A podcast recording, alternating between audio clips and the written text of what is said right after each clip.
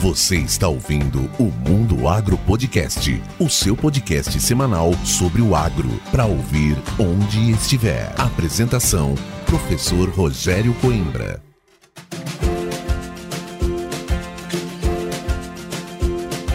Está no ar mais um episódio do Mundo Agro Podcast, o seu podcast semanal sobre o agro para ouvir onde estiver e chegamos em 2022. Eu tenho certeza que esse ano será fantástico e nós estaremos juntos nessa caminhada. E para começar com chave de ouro, hoje eu trago um tema que tem estado à frente de todas as conversas nessa safra 2021-2022: as pragas das grandes culturas, cigarrinhas, percevejos, coleópteros e outras que têm tirado o sono do produtor rural. E para participar desse bate-papo, eu convidei o Dr. Maurício Paulo Batistella Marcela Pazini. O doutor Maurício Pazini é entomologista, estatístico, engenheiro agrônomo, consultor, pesquisador, especialista em geomática, mestre e doutor em agronomia pela Universidade Federal de Santa Maria. Então, bora lá porque o doutor Maurício está rodando as lavouras de soja, milho e algodão desse Brasil e tem muita informação importante para nos passar.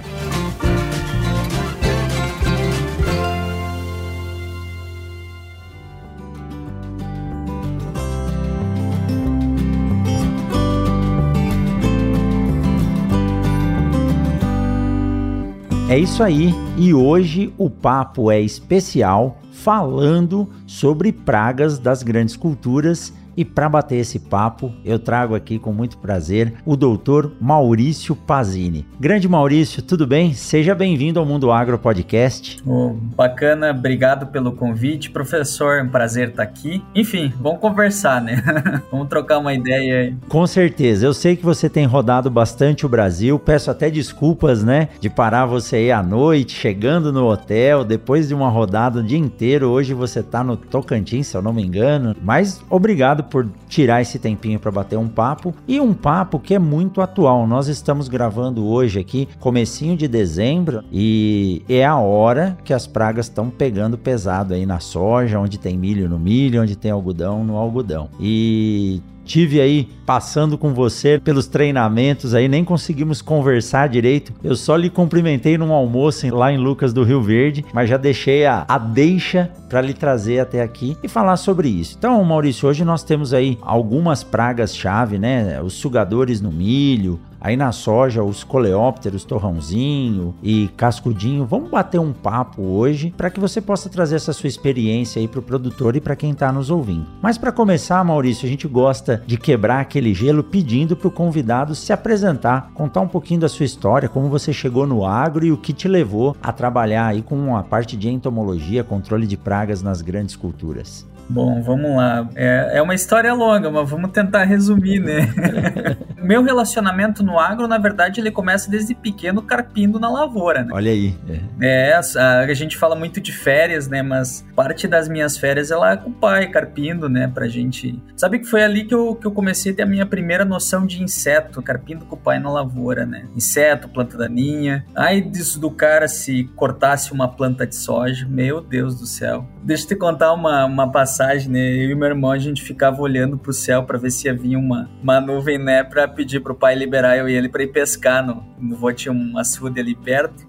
e a gente pedia para ele se liberar para ir lá pescar. Mas ali que começa, começa a história, né? Na verdade, desde pequeno, eu sou filho de pequeno produtor é, de Constantina, Rio Grande do Sul.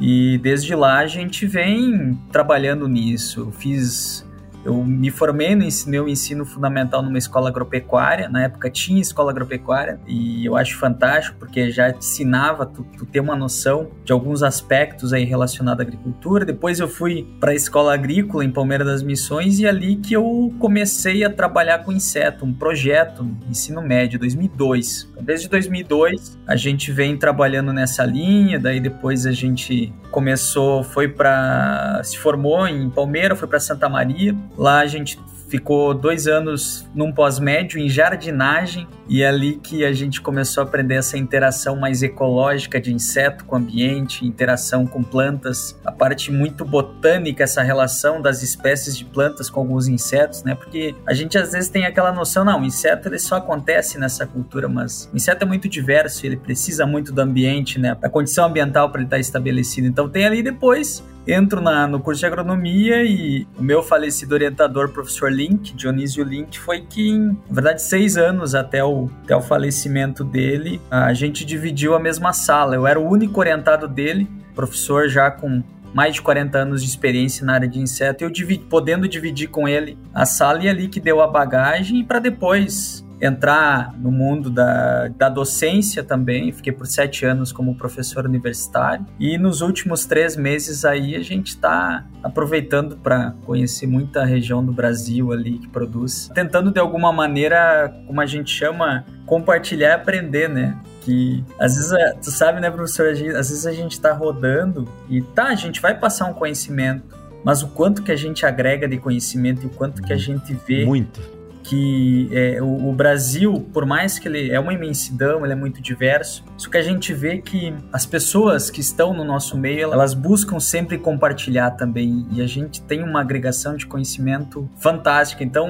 eu nesses três meses, é, na verdade quatro meses agora, eu praticamente estou fazendo uma nova faculdade, podendo conhecer pessoas e, e compartilhar, mas praticamente o meu histórico ele é assim, na carreira eu também fiz alguma coisa na área de tecnologia, na área de geomática, também, enfim, dessa interação com tecnologia inseto. A gente está nessa carreira aí, mas já faz um bom tempo, mas todo dia aprendendo, né? Bacana. Você vai contar mais pra gente sobre geomática. Mas Maurício, isso que você falou é o que eu falo todos os dias quando eu entro num treinamento ou quando eu entro na sala de aula. É, não olhem para mim como um professor ou alguém que está aqui num nível diferente ou querendo ensinar, porque a gente aprende muito mais. Eu vim do estado de São Paulo, minha família, tirando um tio, não tinha tradição nenhuma em agricultura. Fiz a graduação, não fiz mestrado, fiz doutorado, de repente eu caio na BR-1613 em 2006, o maior eixo de produção agrícola hoje do mundo.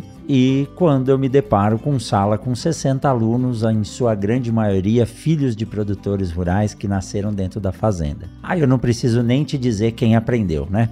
Quem vem aprendendo a cada ano sou eu, e a, a, cada safra é uma nova aula, não existe safra uma igual a outra, e você está vendo isso hoje, né? Você está rodando o Brasil e isso é muito bom, é muito bom. Cada produtor, cada empresa que a gente chega para bater um papo, a gente aprende uma coisa nova e a gente sai ganhando. É uma troca de informações, mas é muito bom aprender, isso nos faz crescer bastante, né? E eu vou te dizer, viu, Maurício, eu também trocava qualquer serviço por uma pescadinha, até falava com meu filho recentemente, agora ele tá gostando mais de pescar e eu nem sabia que tava na Piracema aqui agora, né? Mas uma beira de um lago, uma beira de rio não tem igual. E no Rio Grande do Sul tem muita coisa legal, tem muita sanga boa, né, para se pescar um lambari. que barbaridade.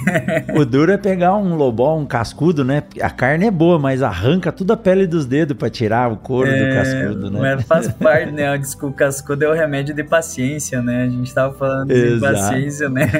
Ele é um bom para exercitar, né? Exato. Mas Maurício, bom, aproveitando, né, a sua experiência aí, o que você tem rodado nessa safra 2021-2022, queria começar batendo um papo com você e te perguntando por que que passa safra, entra safra Cada ano é um inseto diferente que é o problema ou a dor de cabeça do produtor. Primeiro era um percevejo, depois era mosca branca. Conforme vão passando os anos, eu estou 16 anos aqui no Mato Grosso, cada época é um inseto diferente. Por que, que isso ocorre? Bom, essa é uma, uma questão importante. A gente tem o processo de seleção de indivíduos, e isso no ambiente de cultivo, no ambiente da lavoura, constantemente a gente está selecionando indivíduos seja por manejo, seja por rotação de cultura, seja muitas vezes pela prática adotada ou pelo próprio nível tecnológico empregado naquele sistema de cultivo. Então isso faz com que indivíduos sejam selecionados. E quando tu seleciona ou elimina um indivíduo, tu cria uma brecha, né? Que nem mercado. Quando tu, às vezes tu cria uma tecnologia, alguma coisa, tu, tu cria um nicho de mercado para ti, tu vai atuar naquele nicho de mercado. E enquanto que tu tá isolado naquele nicho de mercado, tu não tem competidores e tu passa a se destacar e tu vai evoluir né? Essa é a e tu vai ter o crescimento. Vamos trazer esse aspecto de ecologia econômica para ecologia de insetos. Toda vez que o inseto ele ele está num ambiente e esse ambiente não tem um competidor natural com ele ou um predador natural, ele passa a ver naquele nicho um ambiente propício para que ele se estabeleça, ele se desenvolva e passa a ser o indivíduo dominante naquela situação em si. E aí tem uma questão importante antes de entrar verdadeiramente na tua questão, na, nessa parte de fundamentação, a gente tem que entender, pessoal, que o inseto, ele toma uma decisão. Como a gente vai num restaurante e tu escolhe o que, que tu vai comer, o inseto ele escolhe o que, que ele vai comer.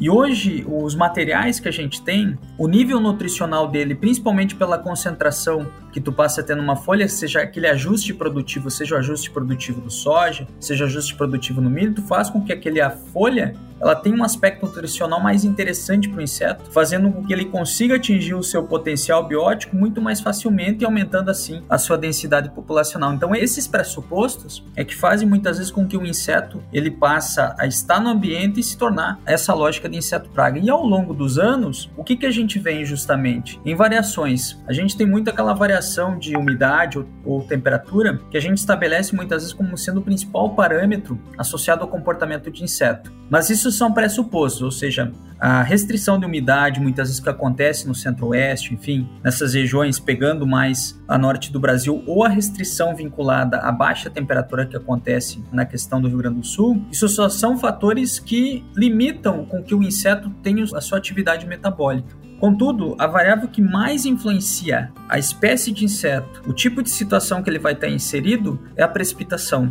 é a frequência de precipitação. Ou seja, anos chuvosos a gente passa, por exemplo, um exemplo por exemplo, exemplo, desculpe a redundância, mas tu ter anos chuvosos menos mosca branca, por exemplo. Anos com restrição hídrica, opa, tenho mais mosca branca. Anos mais chuvosos e com condição de umidade acima de 70 e temperaturas médias acima de 25, aquela sensação de mormaço, são anos favoráveis para percevejo. Então tu começa a ver que essa condição ambiental vinculada à precipitação é que gera essa senoide, ou seja, o comportamento de inseto no sistema de cultivo ele é uma senoide. E aí que entra a variável do ser humano. Aí vamos lá, tá, mas beleza vamos implantar uma biotecnologia. Até determinado tempo, tu vê que alguns insetos, quando tu tinha um cultivo convencional, seja do milho, seja do soja, até pouco tempo esses insetos, pela carga de manejo que se fazia, tu praticamente mantinha alguns insetos secundários controlados, né? Com o advento da biotecnologia, o que que tu traz? Tu traz justamente um não uso de algumas ferramentas porque tua planta já está expressando proteínas que têm uma ação inseticida sobre inseto, né?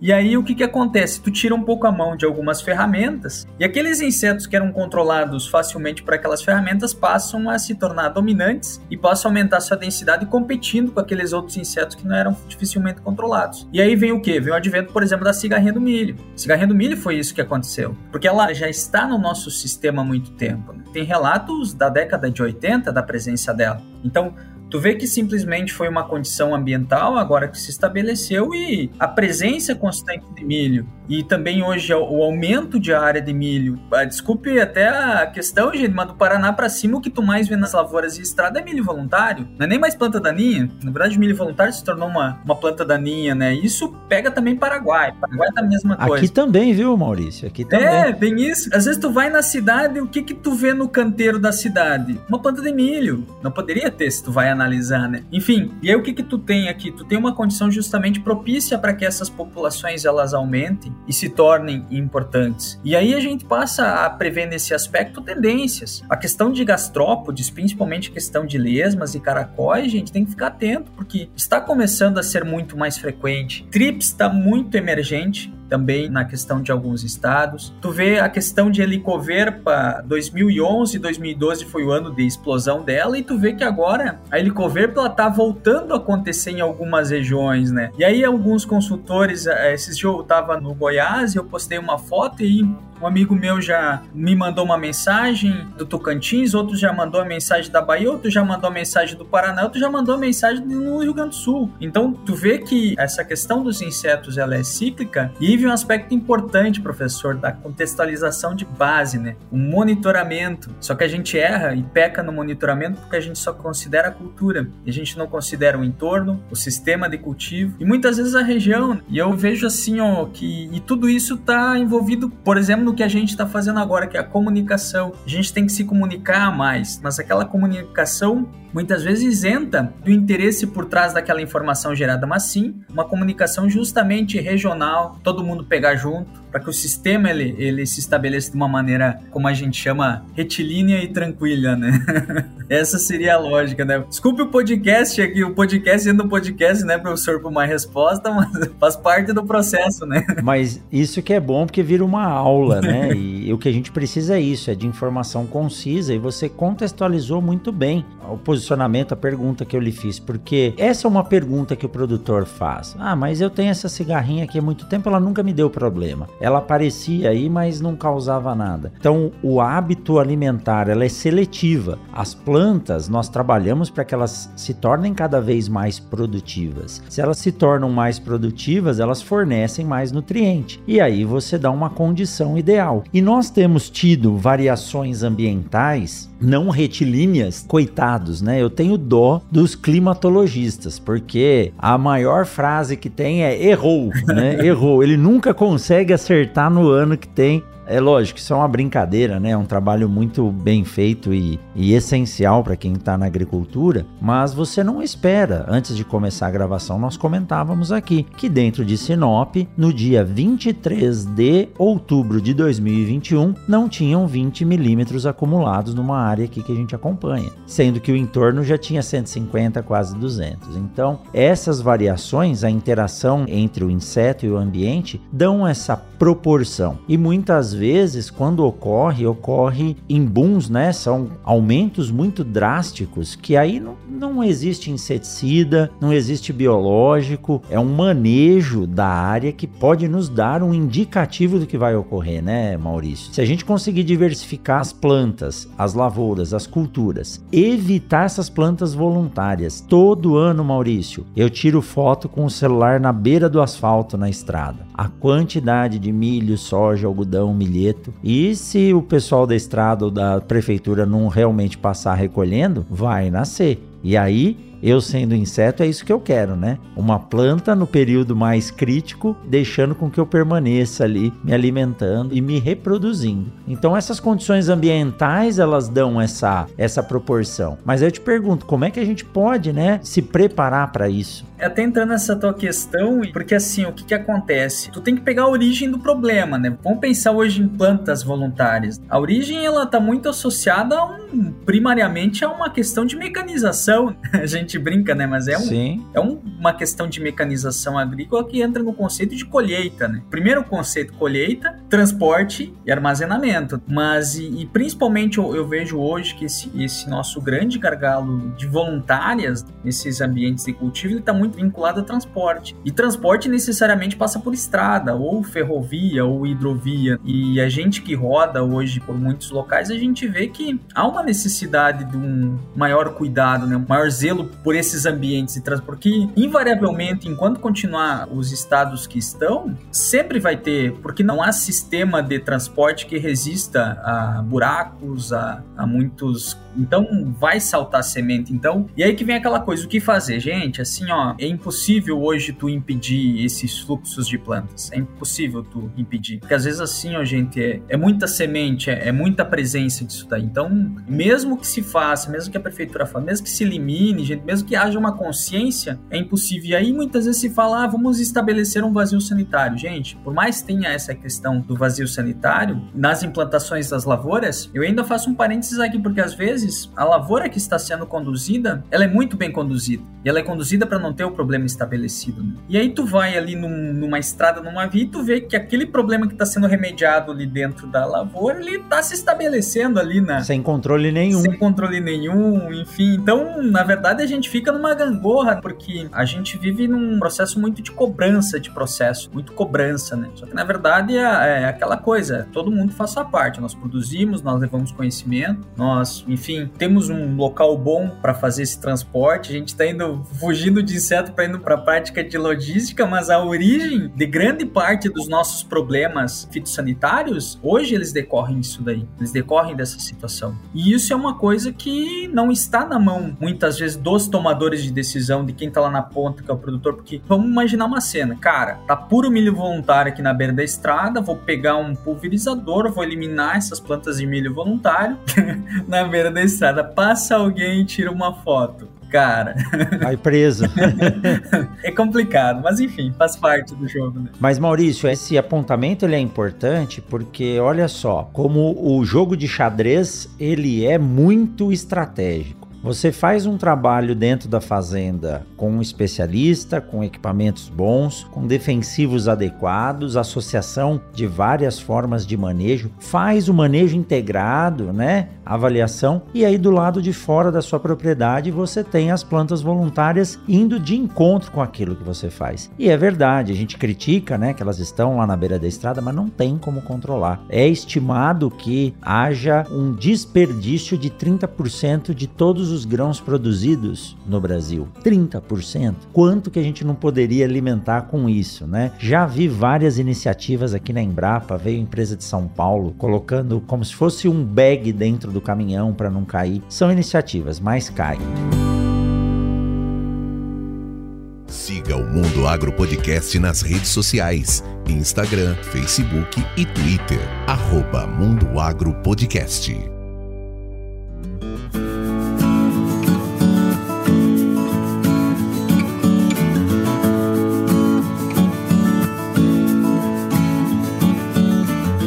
Agora, o que a gente tem que pensar, e você disse muito bem, é de forma estratégica. Bom, eu não posso controlar esse problema, não posso acabar com esse problema, como conviver com ele? E essa questão do vazio sanitário, isso é um ponto que gera muita discussão, viu, Maurício? Aqui no Mato Grosso eu já vi quase sair briga. É para ter, não é para ter. E você teve essa sacada de dizer: quando eu tenho a lavoura, o produtor faz um manejo controlado daquilo. Então, no momento que a gente está produzindo, a área está sendo controlada. Quando eu deixo a área descansando, na maioria das vezes eu quero fazer ali uma palhada, alguma coisa, e você não, não sabe o que vai acontecer. Aí entra essa questão hoje de ter o milho RR no meio da lavoura de, de soja, esses dias um produtor perguntou: como é que tá a área lá? Eu falei: olha, o inso de soja no meio daquele milho vai dar problema para ti, viu? Isso porque era uma lavoura de soja, né? E aí acabou, ele não conseguiu fazer o manejo adequado do milho. Então, esses são problemas sérios que o produtor tem e como contornar ele. Então a gente tem que ter um pensamento estratégico específico para que não, não haja aí um excesso de população de insetos pela chamada ponte verde, né? E até pegando esse gancho hoje, vamos, vamos imaginar a questão de milho voluntário, né? Então numa lavoura de soja, que nem aqui no Tocantins, estava na lavoura de soja, aí tu vai nessas plantas de milho voluntário tu começa a quantificar a população de insetos que estão nas plantas de milho voluntário cigarrinho assim, ó, pensando na planta de milho voluntário, vamos primeiro lá, vamos focar primeiro cigarrinho do milho. Cigarrinho é bem tranquilo, população baixa, ninfas e adultos, tá? Mas eu tenho que entender que daqui mais ou menos uns 60, 80 ou até 90 dias eu vou estar implantando milho. Então, ainda tem um período aí para elas se multiplicarem, né? Mas eu tenho percevejo nessas plantas de milho voluntário, tenho Spodoptera também nessas plantas de milho voluntário. Ou seja, eu tenho ali um, um microclima e um ambiente para que essa população fique. E muitas vezes o que, que acontece? Ah, vamos eliminar o milho voluntário. E não se elimina os insetos dentro do milho voluntário. E aí gera um grande problema. Até para quem está nos escutando, a primeira dica que a gente dá, gente, pegando o gancho de milho voluntário ou de plantas voluntárias em meio de sistema, se forem eliminar essas plantas e tiver população de inseto dentro, a gente tem que eliminar as populações desses insetos. Porque uh, muitas vezes o que, que acontece? Vamos pegar o caso de percevejo. Quando tu tem plantas de milho voluntário no meio da lavoura, geralmente o percevejo no ambiente de cultivo, ele sai desse ambiente de cultivo numa restrição de alimento, ele vai para o entorno da área de cultivo fica lá num período de entre safra e depois ele retorna para dentro da lavoura em movimento gradativo, geralmente de 30 em 30 metros, que é o fluxo de voo de um percevejo. Quando tu tem um milho voluntário, um tufo de plantas de milho voluntário, ou tem uma situação como eu vi em, em Mineiros, uh, Goiás, há uns três meses, uma área de amargoso, assim, puro amargoso dentro da lavoura, quando tem esse tipo de situação, o percevejo ele não migra para o entorno da lavoura, ele fica dentro da lavoura. Então, aquela lógica dele ter fluxo populacional em função de uma variabilidade espacial não acontece mais. Então, o percevejo ele já está estabelecido dentro da lavoura e o problema ele já está dentro da lavoura. E os danos eles começam a acontecer de maneira muito mais frequente. Ou seja, agora a gente está com soja em algumas situações em canivete, em algumas situações florescimento, em algumas situações iniciando o florescimento e eu já tenho o percevejo agora em reprodução, eu já tenho o percevejo colocando ovo e, e aquela lógica do percevejo só lá no enchimento de grão, só lá no canivete, gente, é uma das primeiras questões que a gente tem que entender que percevejo hoje no sistema é monitoramento em função de população, tu toma decisão. Só que essa decisão em função de monitoramento está acontecendo muito mais cedo, ela está acontecendo em vegetativo. Ou seja, quando está eu, por exemplo, meu parâmetro hoje para percevejo é a cada dois panos de batida encontrou um percevejo tomar decisão. Esse é o meu parâmetro. Eu respeito até muito quem pensa contra, mas é o meu parâmetro. Eu gosto de trabalhar com população baixa. Esse é, o, é dessa maneira que eu gosto de trabalhar em entomologia. Então, quando tem uma situação que nem essa, tu tem que tomar a decisão. Tu não pode ficar aguardando. Ah, não, meu programa de manejo está só lá na fase de enchimento de grão. Gente, pode ser muito tarde. Ela não vai esperar. Não vai esperar. Né? Não vai esperar, né? E isso tu pega o gancho para espodóptera. Às vezes, ah,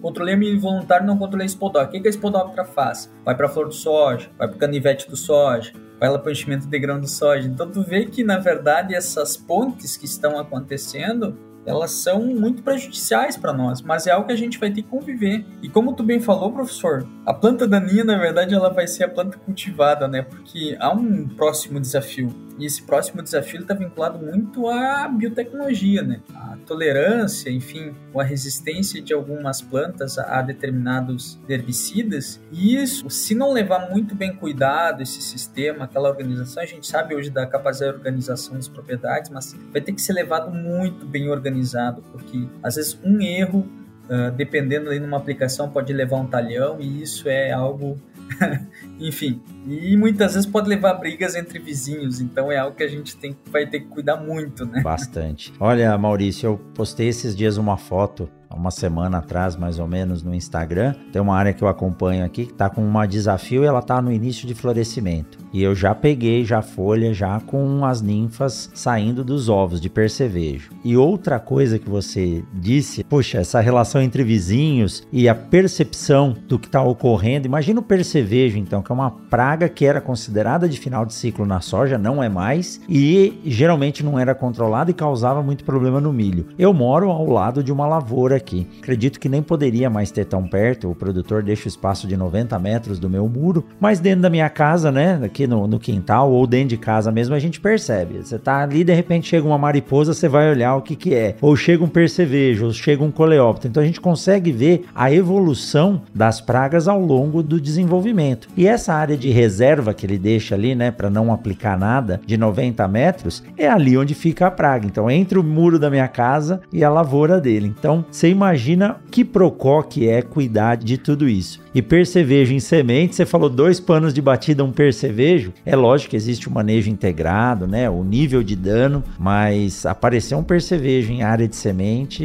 o problema já está instalado ali. A gente tem que tomar muito cuidado, né? Não, e, e, e, o interessante do percevejo é assim, gente. Hoje, uh, cuidem ele já na emergência do soja. Tem o barriga verde ali, ele tá gerando impacto. Barriga verde para mim, é, eu percevejo que ele vai dominar nos próximos anos, assim.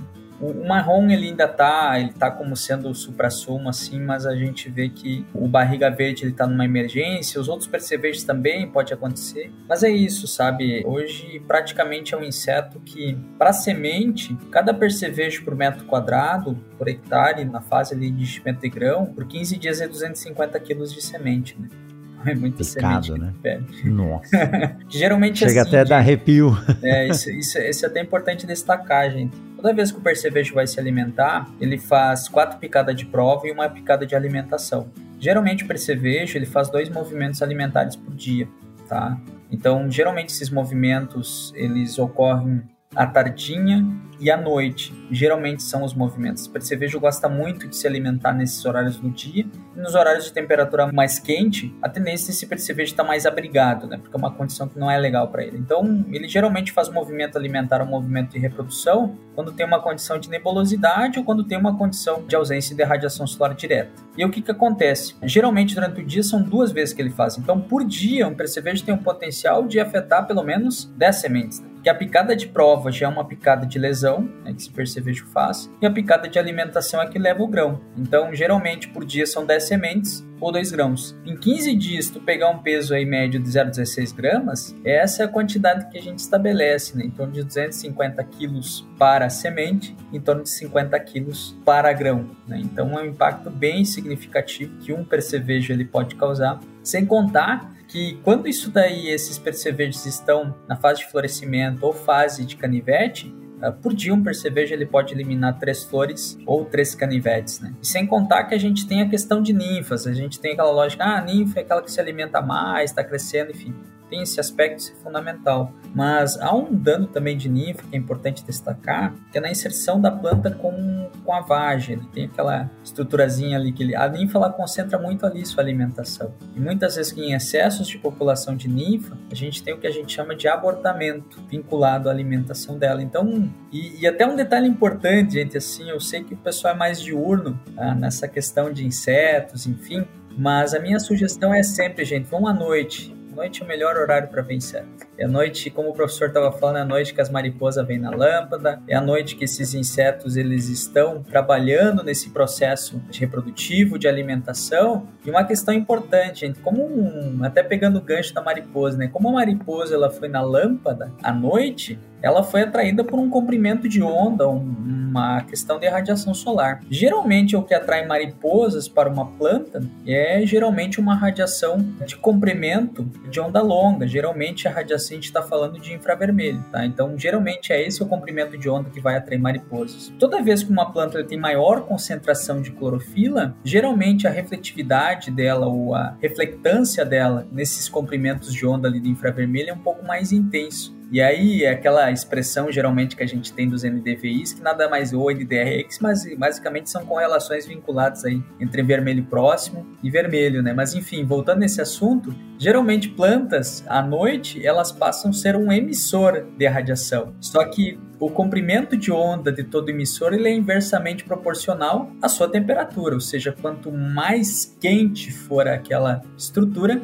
menor é o comprimento de onda, quanto mais menor a questão de temperatura daquele corpo, mais longa é o comprimento de onda que ela emite. Por isso que geralmente mariposas utilizam a noite para fazer o seu processo de deposição de ovo, porque elas conseguem identificar muito bem se a planta está apta ou não a receber a prole dela. E isso tem a ver com a reflectância dessa planta e principalmente a identificação dela em função dessa característica né, de reflectância. Isso também vai estar associado a percevejo, isso também vai estar associado a esses insetos. Ou seja, gente, inseto ele também toma a decisão, ele escolhe o que ele vai comer, né? Então, quando você vai no restaurante comer uma picanha, gente, lembra que o inseto também quer uma picanha para ele, né?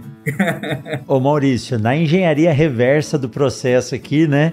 Essa relação que você fez, que era uma pergunta que a gente tinha lá do começo, isso a geomática estuda? É, na verdade, deixa eu te contar por que, que eu fui atrás da geomática. E explicar pra gente o que, que é esse termo, né? Que eu não sabia, né? Descobri quando fui me preparar aqui pro nosso bate-papo e tem muita gente que tá nos ouvindo que provavelmente não sabe o que, que é, né? A geomática, ela é uma ciência que ela trabalha muito com a parte de georreferenciamento, uso de tecnologias voltadas seja para o sensoriamento remoto. O que é o sensoriamento remoto, pessoal? Uso de sensor de alguma maneira acoplado em um sistema que remotamente tu consegue identificar uma superfície vegetal, algum corpo, alguma coisa nesse sentido. A geomática também trabalha com a parte do próprio georreferenciamento, a parte da questão de modelagem estatística, a parte de geoestatística, enfim, basicamente vinculados a sistemas de informação geográfica. Né? Então, por que, que eu fui atrás da geomática? Quando, quando eu estava na graduação, o meu falecido orientador, o professor Linkley, a gente gostava muito na lavoura. Então, deixa eu contar a história, professor. Nós ia para a lavoura, passava a tarde inteira mostrando inseto. Imagina um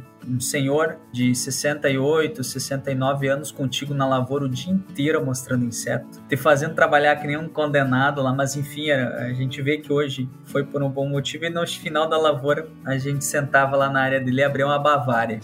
As credo. Era todo dia era isso, mas enfim, é causas da faculdade, mas por que que isso tem a ver? Quando a gente estava no campo, eu e o professor discutia muito essa questão da interação que a gente tinha de ponto hospedeira com uh, os insetos e a variabilidade espacial dos insetos no ambiente de cultivo. Quando eu saí da faculdade, eu vi que só o mestrado que eu iria fazer ele não ia me dar a fundamentação que eu queria trabalhar, porque a, a linha que eu queria trabalhar era com variabilidade espacial de organismo, seja uma variabilidade espacial dentro da lavoura, intraplanta ou também uma variabilidade temporal, né? Essa era a lógica que a gente queria trazer. Então, para mim conseguir fazer esse processo de identificação, eu busquei essa especialização justamente para mim compreender softwares utilizados para isso, a parte de sensores também e a parte de como utilizar ferramentas como a própria questão da geoestatística que vincula hoje desde a crigagem, desde o inverso da distância ponderada, a parte também de reflectância de sistemas, associado muitas vezes a um espectro fotorradiômetro ali para ver comprimento de onda de superfície vegetal.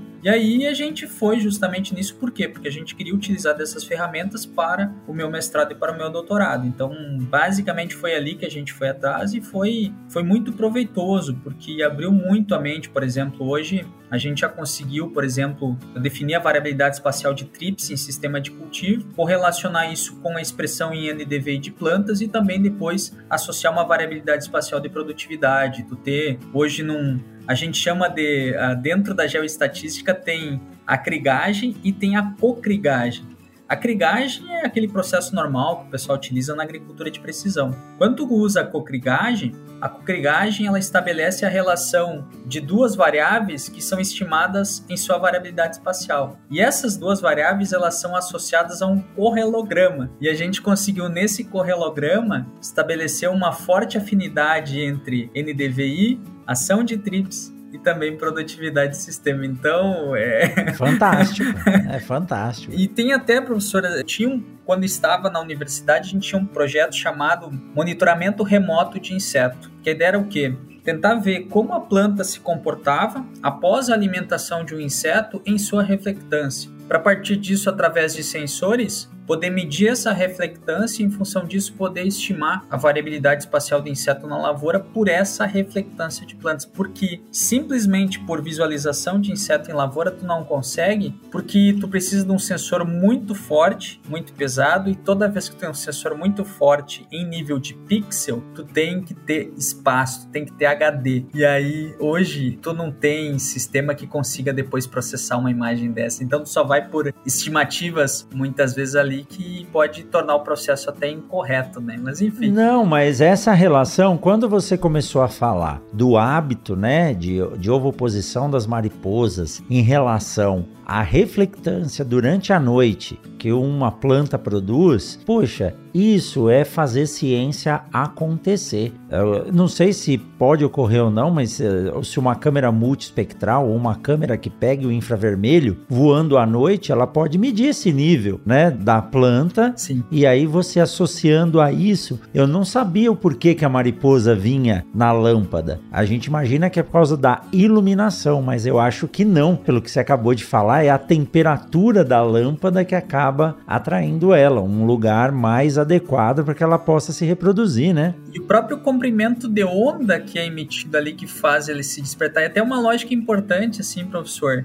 É, geralmente, o, o que faz a mariposa iniciar esse processo dela de sair, por exemplo, de um pupário que geralmente está no solo para o ambiente é uma variação de pressão atmosférica. Então, ela pressente a pressão atmosférica, geralmente pré-precipitação, tem uma diminuição da pressão atmosférica padrão. Né? Então, diminuindo essa pressão atmosférica, geralmente faz o indivíduo sair do pupário. Ou esse indivíduo, se está muito seco, aquele ambiente, o indivíduo ele aguarda ter a precipitação ou para que depois ele saia do pupário. Então, geralmente, até um indicativo importante prático, e isso até uma sugestão para ligar a luz nesses dias, gente. Quem está escutando assim, ó, gente, ó, dois dias antes de precipitação e dois dias depois de precipitação, liguem um bico de luz, uma, pega uma lâmpada incandescente de 40 watts e liga, deixa ligar de noite. E aí tu vai lá dar uma olhadinha, gente. Que isso daí pode medir o início de fluxo de mariposa em lavoura e muitas vezes já ser um pressuposto para tu ter pelo menos nove dias ou 12 dias para tu entrar com uma tranquilidade no ambiente de cultivo e tu pegar lagartas até terceiro instar, né? Ou seja, às vezes tu tem umas questões ambientais que pode ajudar muito, né?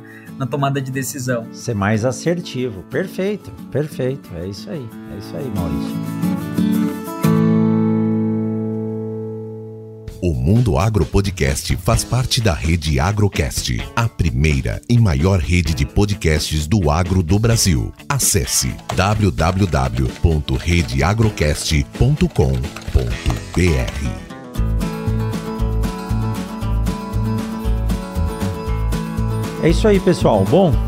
Maurício, voltando desse pequeno intervalo aqui, um outro tema que tem chamado bastante atenção nas nossas rodadas é a relação aí dos coleópteros, né? Cascudinho e torrãozinho, e o que eles têm causado nas plantas, porque até um tempo atrás não eram tão sérios os problemas e ele pode até derrubar a vagem. Você tem visto isso na sua rodada aí também pelo Brasil? E se você puder nos dar uma dica de diferenciação do que é torrãozinho e o que ele causa e o que é o cascudinho?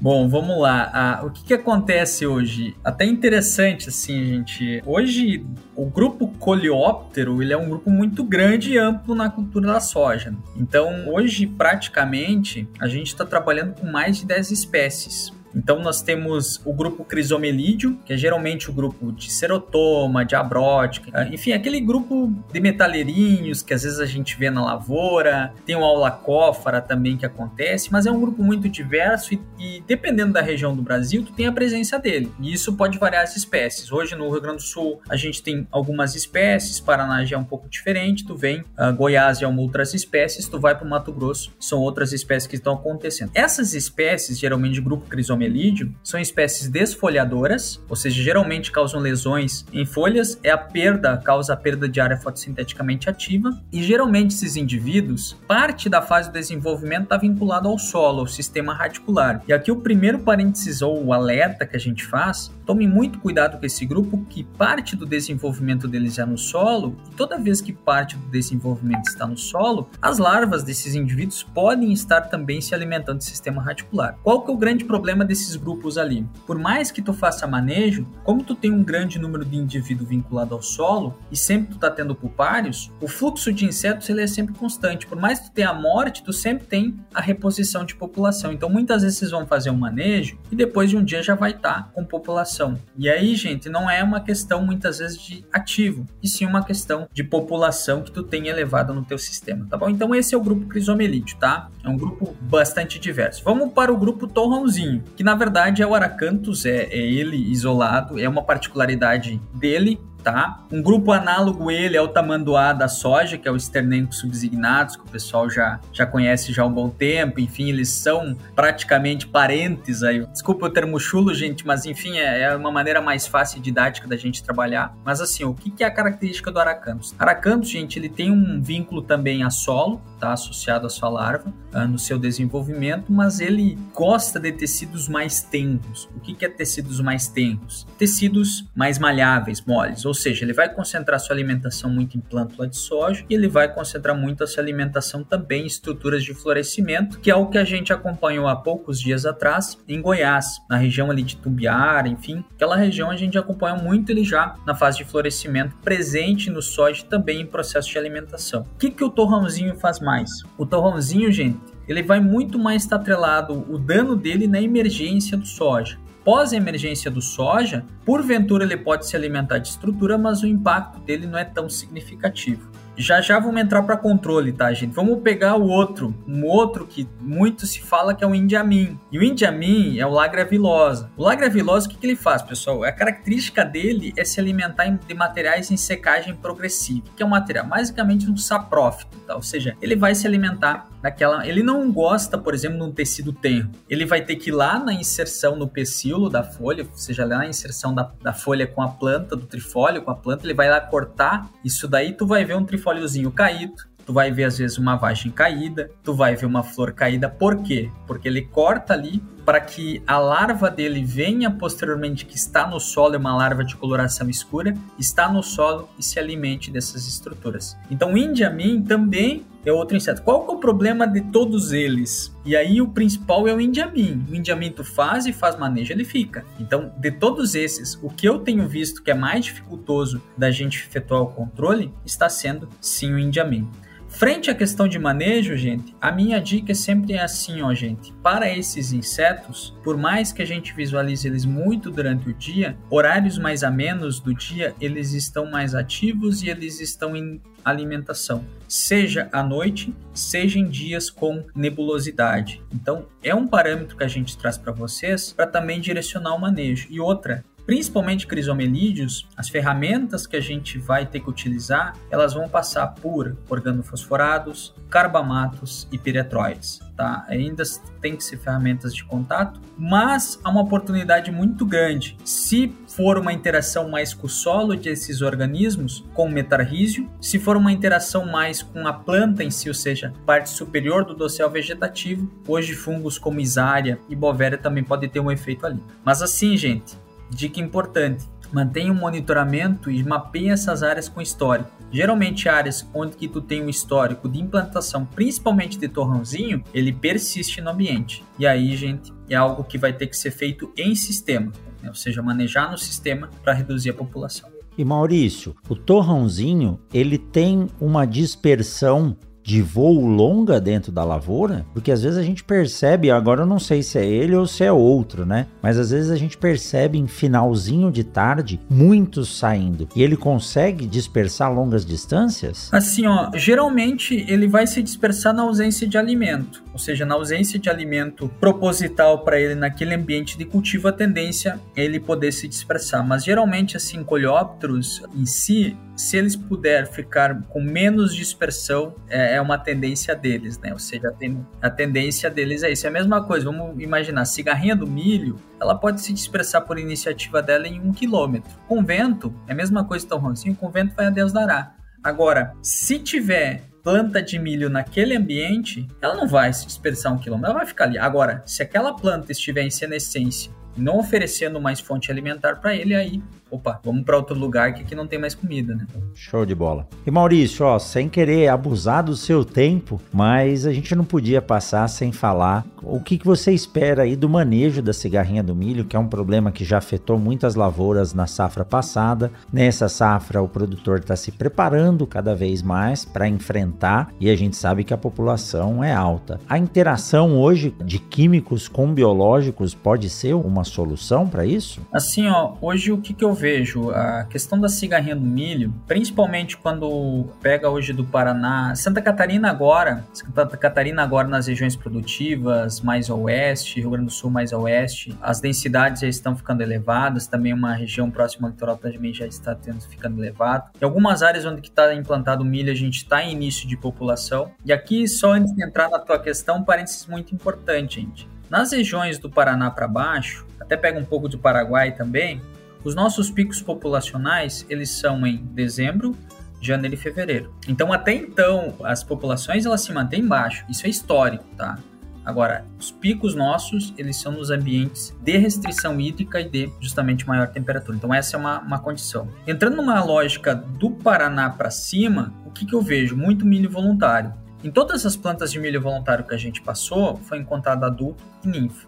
Então esse é um primeiro alerta que a gente faz, porque assim, a população. O fator condicionante de alta ou baixa população vai ser a frequência de precipitação. Se porventura nas áreas de cultivo tiver um ambiente com maior precipitação, a tendência é ter uma população menor de cigarrinha. Agora, se houver restrições hídricas, intervalos muitas vezes de 10, 15 dias sem precipitação, é importante ligar o alerta que pode haver sim um aumento populacional. E lembrando que, gente, por mais que tenha aquela questão, ah, está infectado, não está afetado, saiu agora um trabalho desenvolvido no Brasil, até peço desculpas aos autores, uh, que eu não me lembro de cabeça o nome deles, mas que há também um novo patógeno, uma nova virose vinculada também a cigarrinho, ou seja, não está só em fitoplasma, espiroplasma e vírus da risca, tem mais uma virose também associada a ela, como a trips também está levando virose para a cultura do milho e o pulgão, né? então só esse parênteses é importante, por mais que tenha essa questão de estar infectada e não estar infectada, gente, cigarrinha do milho, o que eu espero é que a tomada de decisão dela, o pressuposto seja a presença do inseto na lavoura. Da presença do inseto, a gente passa a tomar a decisão. Então, é, esse é o pressuposto. E assim, gente, o que define o nosso intervalo e a frequência de aplicações é a presença dos indivíduos, é o monitoramento. A gente tem sugerido que, gente, em áreas de safrinha com alta pressão populacional, pelo menos estejam preparados de 6 a 8 aplicações. Em áreas de Ponte Verde, estejam preparados para pelo menos 12 entradas. Em áreas onde tu não tem histórico de pressão de cigarrinha, pode trabalhar com umas 4 entradas, mas assim, o que vai definir a frequência de entradas é a presença dela. Se não tiver cigarrinha, segue o baile. Vida que segue, fim, abre uma cerveja, comemora, porque a colheita, se tiver chuva, tá garantida, né? Brincadeira à parte, gente, e entrando nessa linha de manejo, Gente, a ferramenta biológica, ela não substitui a ferramenta química. A ferramenta biológica, ela soma a ferramenta química. Esse é o conceito que a gente busca no manejo integrado. E a ferramenta biológica, gente, sempre que for utilizar ela com a ferramenta química, tem que ver a compatibilidade dessa ferramenta, se é compatível ou não. Se for compatível, gente, usa a partir de V2 de preferência que tu forma no teu cartucho um microclima ali interessante para que o fungo consiga se desenvolver, ele passe a ser mais efetivo, principalmente para ninfas da cigarrinha. E soma, gente. Eu tenho sugerido, pelo menos em ambientes de baixa pressão populacional, uma ou duas entradas em ambientes de maior pressão populacional, pelo menos de três a quatro entradas junto, associada à química da ferramenta biológica, porque assim, gente, ferramenta biológica associada ao químico, vocês não vão ver de uma hora para outra o efeito. O efeito é gradativo no sistema, isso ajuda, pessoal, tá? Então, querendo ou não, e assim, gente, muito cuidado, de preferência, pessoal, a gente sugere muito para evitar situações como a gente chama soluções repentinas. A gente não tem hoje uma solução repentina para cigarrinha. É sistema de manejo, porque daqui a pouco, ah, não, tira todas as ferramentas e coloca só essa que está resolvendo o teu problema. Não, pessoal, não tem. É, eu acho que assim, ó, e confie muito na informação técnica, porque assim, ó, a gente tem muita gente que está trabalhando em cima da cigarrinha. A gente sabe que também há muita oportunidade gerada para cigarrinho mas as pessoas sérias hoje que trabalham nesse meio, elas são ponderadas, né? Elas gostam muito de trabalhar com a quantificação, com a população e a tomada de decisão. Mas voltando, gente, eu particularmente eu ainda estou com bastante receio, porque o que a gente girou, nas regiões que a gente girou, a gente encontrou muita frequência de cigarrinho, presença dela. E isso é para ligar o alerta, não, enfim, não quero causar uma catástrofe em ninguém, nem fazer ninguém desistir de plantar milho, mas é bom ficar atento. Mas tem que estar preparado. E Maurício, é, só em relação, é muito bom ressaltar que o que surge são ferramentas que não dispensam o uso do químico, mas pontualmente nos biológicos. O que, que o produtor tem disponível hoje como ferramenta para associar o químico? Metarrhizium? O que, que ele tem? Hoje é assim, ó, uma questão importante só ponderar primariamente. O biológico, além das espécies, tem a questão de cepa que é fundamental. Nos ensaios que eu fiz com as cepas que eu testei, a gente testou basicamente Zária, Bovéria e metarrísio. Numa escala de efetividade, a gente encontrou maior efetividade para Isária, depois Bovéria e depois metarrísio, numa condição de aplicação em dossel vegetativo. Tá? Então, isso são as ferramentas que a gente tem hoje. Claro que a gente obteve um, nos nossos ensaios um maior desempenho nas cepas que a gente testou para Isária, mas a gente tem visto que, principalmente Bovéria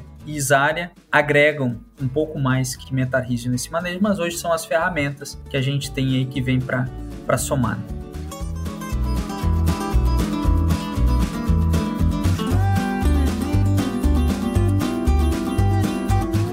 Maurício, Olha que papo legal. Pena que acabou, viu, Maurício? Ah. Mas não vai faltar oportunidade para a gente continuar esse bate-papo. Sua experiência é muito bacana. Essa relação com a geomática é algo fundamental que muitas vezes as pessoas não dão atenção, mas pode ser um ponto aí estratégico para se entender a movimentação e a ação dos insetos durante as fases de desenvolvimento da lavoura. Maurício, muito obrigado por trazer esse conteúdo rico para nós. Antes de finalizar, eu gostaria que você deixasse as suas redes sociais e o seu contato para quem quiser saber mais ou até chamar você para fazer um treinamento, uma visita técnica, um bate-papo. Como é que eles podem te encontrar? Não, bacana, obrigado. E hoje a gente está basicamente no Instagram, LinkedIn, também tem um canalzinho ali no YouTube, tudo, como é que a gente chama, muito gradativo e recente, mas qualquer um desses locais aí, LinkedIn, Instagram, enfim, a gente é só entrar em contato lá que a gente. Às vezes o pessoal tem dúvida, às vezes o pessoal enfim, quer fazer algum comentário, só entrar em contato lá que a gente sempre responde. E lá que a gente também divulga o nosso trabalho. É isso aí, é bom. Essa é uma comunicação que está aberta para todos, é gratuita. Então sigam aí o Maurício no Instagram, no LinkedIn e no YouTube. Eu estou deixando aqui na descrição desse episódio. Assim que terminar, basta clicar lá e seguir o grande doutor Maurício Pazini. Maurício, muito obrigado, que papo gostoso, agradável, é legal quando a gente ouve um conteúdo técnico de peso sendo transmitido com uma linguagem simples, agradável e de fácil entendimento. Tenho certeza que quem ficou com a gente até agora saiu ganhando e vai conseguir manejar e entender melhor essas pragas. Muito obrigado, viu, Maurício?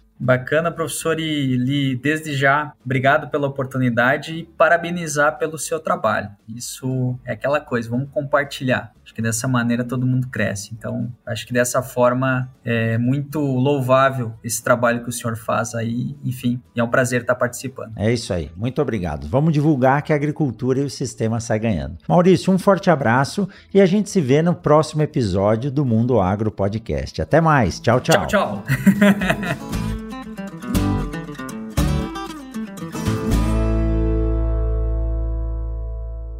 Você ouviu o Mundo Agro Podcast. Informações, novidades e muito mais.